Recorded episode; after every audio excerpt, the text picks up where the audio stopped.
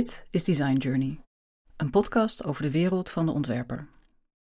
Alweer een tijd geleden waren we op bezoek in Antwerpen bij ontwerper Dries Verbrugge van Unfold Studio. Daarover hebben we eigenlijk nog helemaal niets verteld. Nee, en dat is vreemd, want er is best iets te vertellen. Al is het maar dat het heel moeilijk was om in Antwerpen aan een tramkaartje te komen, bijvoorbeeld. Of dat we er bij een banketbakker een zakje stroopwafels kochten voor meer dan 6 euro, omdat we niet met lege handen wilden aankomen. Door die beide dingen en nog wat andere complicaties onderweg kwamen we te laat aan bij de studio en tevens woning van Unfold. Want Unfold is een koppel, bestaand uit Claire Warnier en Dries Verbrugge. Ze wonen samen met hun kinderen en hun parkiet Mies. Uh, heet Mies. En ze werken samen.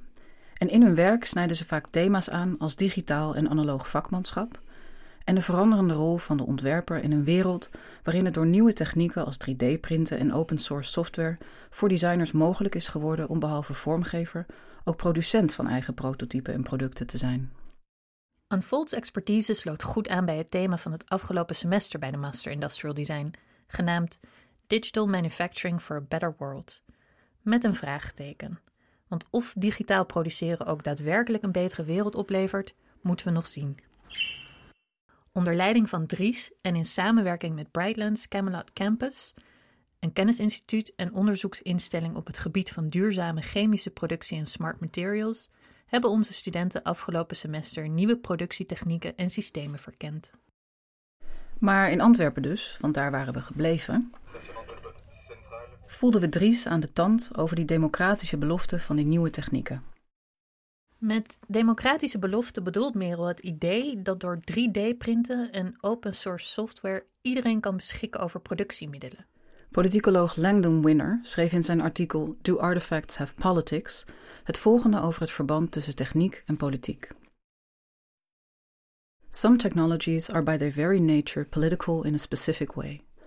According to this view, the adoption of a given technical system unavoidably brings with it conditions for human relationships that have a distinctive political cast. For example, centralized or decentralized, egalitarian or inegalitarian, repressive or liberating. Als iedereen dus over een productiemiddel kan beschikken, is het gedecentraliseerd of gedemocratiseerd. Maar die democratisering zit hem bijvoorbeeld ook in het lager worden van opstartkosten. We zijn gewend aan de economy of skill, de situatie waarin je veel moet produceren om je opstartkosten eruit te halen. Hoe meer je produceert, des te voordeliger het wordt. Maar met die nieuwe technieken komt dat schaalvoordeel, want zo wordt economy of skill wel vertaald, op losse schroeven te staan. Dries legt uit hoe dat zit. Als je gewoon fundamenteel kijkt naar het concept van iets uh, produceren vanaf een digitaal bestand, wat volgens mij hoofdzakelijk de, de democratisering die daarin zit, is dat je eigenlijk um, zonder mallen werkt of met een heel um, lage opstartkost. Dus in traditionele productie zat je altijd met die, die mallen en die tooling, die eigenlijk gigantisch uh, duur is. Dus je had altijd om een, een, productie op te starten een soort investering nodig van een injection molding mal die kan snel uh, 100.000 euro kosten. Dus dan moet je eigenlijk die investering al maken voordat je kan gaan uh, produceren. En met 3D-printen is natuurlijk die hele, of met digital manufacturing, die hele tooling is digitaal, dus die mal is digitaal. Waardoor dat je eigenlijk heel uh, makkelijk in uh, kleine oplages kan gaan produceren. En met de, met de traditionele tools had je altijd die hoge opstartkosten en die moest je terugverdienen door die te verdelen over duizend stuks of honderdduizend stuks. Um, en waarbij je bij 3D-printen eigenlijk um, die economies of scale die je vroeger nodig had, uh, die heb je niet, wat ook een, een nadeel is ergens, want 100 stuks printen kost 100 keer zoveel als één stuk printen. Maar dat maakt wel dat je eigenlijk vrij um, kleinschalig kan beginnen en dat je heel makkelijk eigenlijk gewoon één stuk kan printen, twee stuks of tien stuks.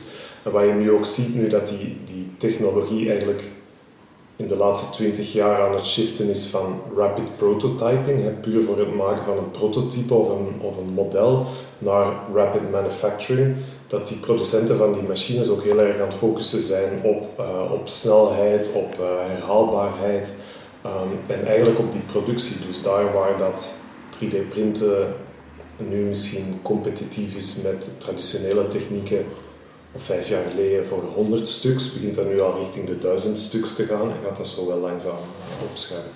Dus in die zin is het wel een soort van democratisering van ons industrieel systeem. Ik vind het altijd een soort van. Die machines zijn ook allemaal kleinschalig, dus het is echt een soort van terugschalen van uh, tools uit, uit de industrie naar de schaal van een soort van ambachtelijke studio of een kleine studio. Dus, um, en dat maakt het volgens mij ook eerder laagdrempelig of toegankelijk. Maar het is ook weer niet zo dat democratisering betekent dat iedereen thuis gaat zitten 3D-printen. Zoals bij de introductie van de eerste goedkope, kant-en-klare 3D-printers, zoals Altimaker en MakerBot werd gedacht. Dat gaat gewoon niet gebeuren, dat mensen allemaal thuis gaan zitten 3D-printen. Naaimachines zijn ook al, al zoveel jaar te koop voor dezelfde prijs als een 3D-printer. Online vind je duizend in één patroon om te gaan naaien, maar toch doen we dat niet. Maar Dries ziet elders mogelijkheden. Wat wel interessant is, is dat gewoon iedere. Ehm, dat je eigenlijk zo veel kleinere soort van maakhubs gaat krijgen. Iedere ontwerper heeft een 3D-printer, ehm, maar ook kleine bedrijven. De, de fietsenmaker krijgt misschien een 3D-printer of de uh, lokale copyshop heeft een 3D-printer. Er, er zullen veel meer plekken zijn waar dat je wel iets kan gaan produceren en waar dat er een soort van service bovenop uh, wordt geboden. Voorheen was er altijd een gat tussen industrieel produceren en ambachtelijk produceren. Een groot gat. Een gigantische leden. Door die nieuwe technieken wordt het nu mogelijk om juist in dat gebied te werken.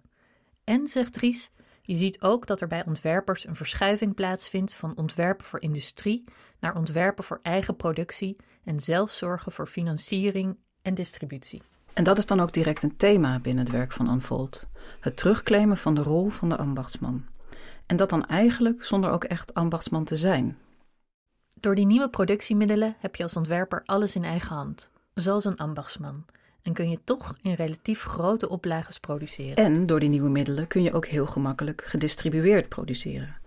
Daarmee experimenteerde Unfold in hun project Stratigraphic Manufactory. Um, dus een van die projecten die we gedaan hebben is um, Stratigraphic Manufactory, waar we eigenlijk al onze plannen voor de 3D-printer, maar ook de soort van de kennis over de klei, hebben we allemaal open source gedeeld. En ondertussen zijn er ja, overal ter wereld mensen die dat gerepliceerd hebben en verbeterd hebben en, en zich toegeëigend hebben. En dat zijn eigenlijk allemaal een soort van ja, lokale, kleinschalige productie-units geworden. En uh, met dat project zijn we eigenlijk gaan kijken wat als we al die mensen um, gaan verbinden met elkaar en in een soort van één gedistribueerde fabriek gaan uh, connecteren. Omdat een met 3D-printen ehm, hebben natuurlijk dat je mal is digitaal, dus die kan je makkelijk e-mailen. Het is net als met een taart. Een taart? Als je de analogie naar een taart bijvoorbeeld uh, doortrekt, het is makkelijker om het recept door te sturen dan om een taart door te sturen. Unfold verzet zich tegen het idee dat het digitaal geproduceerde object altijd uniform zou moeten zijn. En gaf al die kleine producenten de opdracht mee om de eigenheid en lokaliteit van hun proces en materialen toe te laten. Dus in dat project zijn we eigenlijk gaan kijken wat als we die, die, al die verschillende productieunits aan elkaar koppelen. We sturen iedereen dezelfde uh, digitale file uh, van een ontwerp en we vragen ze allemaal om, om datzelfde ontwerp eigenlijk te gaan uh, produceren. En dan zagen we dat er gigantische verschillen waren tussen mensen in, in Turkije of in Azië of in Amerika of in Engeland, de manier waarop dat ze eigenlijk hetzelfde ontwerp telkens produceren. Dus klei is een heel lokaal materiaal, kun je bijna overal gewoon uh, uit, de, achtertuin halen. En dus dat lokaal materiaal te gaan gebruiken, maar ook uh, lokale glazuren, uh, de kleur daarvan, ehm, maar ook die eigenheid eigenlijk van die maker in die machine. Want sommigen bouwen hun machine zelf echt uit stukken MDF en tie wraps en stukken tape. En andere bouwen super geavanceerde uh, machines. Dus daar zit al een verschil in, in hoe die machine gebouwd is, hoe die onderhouden wordt, hoe, uh, hoe de klei geprepareerd wordt. Want eigenlijk is dat nog allemaal heel, ja, heel bewerkelijk, heel, heel ambachtelijk. Um, dus daarin zie je dan een soort van gigantisch verschil in vanuit diezelfde file, hoe gaan verschillende mensen dit eigenlijk gaan produceren. En ook door die lokale materialen te gebruiken. Porselein krimpt um, meer dan de terracotta klei enzovoort. Dus er komen er ook allemaal schaalverschillen komen verschillen in hoe nauwkeurig het geprint is, in de kleuren van de glazuren, of dat het weggeglazuurd wordt, of dat het ehm, de buitenkant uh, niet geglazuurd is. Dus er ontstaat een soort van gigantische verscheidenheid in die productie. En dat was voor ons interessant om in de, in de industrie zit altijd het idee van uniformiteit. Hè. Alles moet er exact hetzelfde uitzien, ook om een soort van kwaliteit te kunnen garanderen natuurlijk. Um, maar ergens is dat een soort van heel um, verouderd principe. En als je al die lokale hubs hebt, waarom laten die dan niet allemaal naar hun eigen soort van voorkeur hetzelfde ontwerp gaan produceren? Je zou dus misschien kunnen zeggen dat dit project, Stratigraphic Manufactory, een onderzoek is naar productie. Naast productie en de rol van ontwerper gaat het werk van Unfold ook vaak over de rol van digitale gereedschappen.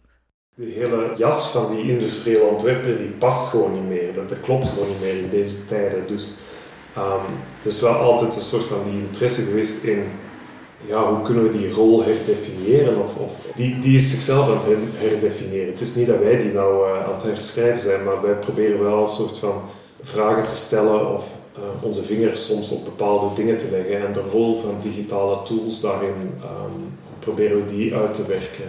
Uh, omdat die, ja, denk ik wel essentieel zijn in die verandering.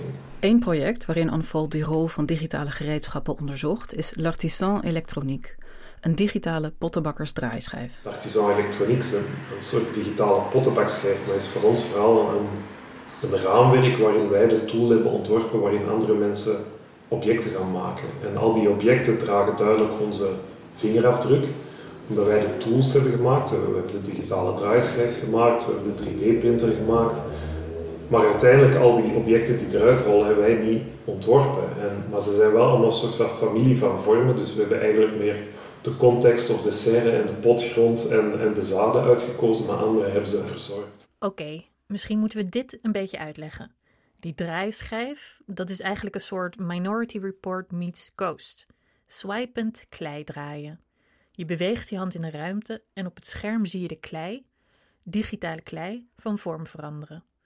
Dat digitale ontwerp, dat je dus letterlijk met de hand maakte, kan vervolgens 3D geprint worden. Het gaat Unfold er hierbij om dat het digitale, wat je eigenlijk niet kunt aanraken, toch tastbaar en fysiek wordt. Je kan natuurlijk nooit met een digitaal medium echt het, het aanraken. Dat is altijd een soort van ontastbaar. Maar je wilt wel heel erg die barrière tussen wat de hand doet en wat in je, in je hoofd zit, um, eigenlijk al die barrières daartussen weg te halen. Dus in plaats van dat soort van heel indirecte manipulatie via commando's en menus, echt gewoon de hand. Dit project illustreert hoe Unfold naar techniek en de verhouding van de ontwerper tot zijn instrumenten kijkt. Het is volgens hem belangrijk dat je als ontwerper goed kunt abstraheren en kijken naar wat een techniek of gereedschap nu eigenlijk doet, in plaats van waar het voor bedoeld is. En soms helpt het om je als ontwerper een beetje naïef op te stellen. Naïviteit is, is onderschatte kwaliteit. Toen Unfold begon met kleiprinten, werd dat ze in eerste instantie alleen maar afgeraden. Maar ik zei iedere keer aan zelfs dat dat niet lukt. Maar het is ze dus wel gelukt. En als je wilt zien hoe goed het ze gelukt is, kijk dan nog even op hun website unfold.be. Dit was Design Journey, een podcast over de wereld van de ontwerper, geproduceerd door de Master Industrial Design aan de KBK Den Haag. Met dank aan Dries Verbrugge en technische man Rijn Wijnja. Ik ben Merel Kamp. En ik ben Zara Roelsen. Tot de volgende keer. Dat gaat gewoon niet gebeuren.